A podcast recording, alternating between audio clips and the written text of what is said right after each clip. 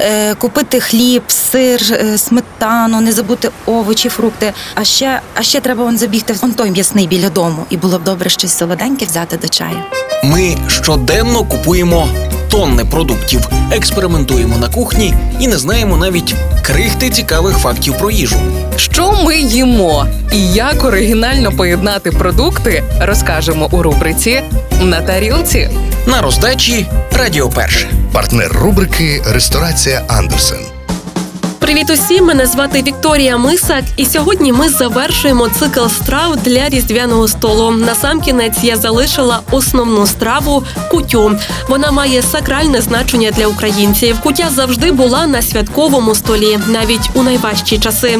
І цьогоріч вона теж буде з нами, тому що в наші часи кутя символ незламності, так само й інші страви, які ми обов'язково приготуємо на різдво. Рецепти куті відрізняються у кожній хаті. Хтось готує рідку, інший любить густу, у когось замість пшениці рис, а хтось експериментує і додає до куті шоколад. Попри це, у традиційній куті є щось незмінне: це пшениця, мед, мак, горіхи та сухофрукти. Така страва сповнена символізмом, бо зерно це життя, мед його солодкість, щастя, горіхи та сухофрукти добробут. А мак взагалі наділявся магічними властивостями та мав захищати від усього злого.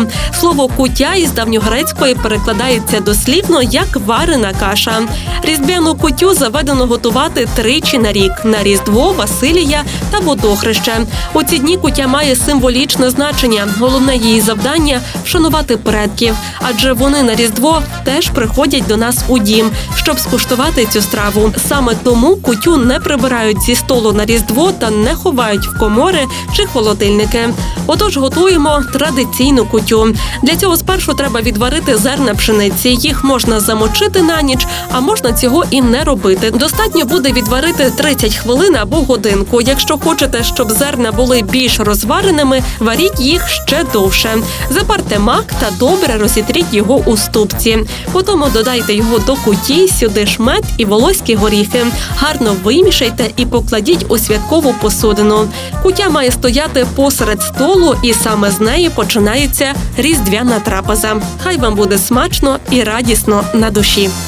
Підготувати різдвяний стіл вам допоможе ресторація Андерсен. Борщ із вушками, юшка з білих грибів, вареники, голубці, форель, підлива, пампушки з рожею, кутя і навіть узвар. Замовляйте страви зі святкового меню із доставкою додому. Ресторація Андерсен, місто Львів, вулиця Академіка Рудницького, 39. Телефон для замовлень 098 164 43 43.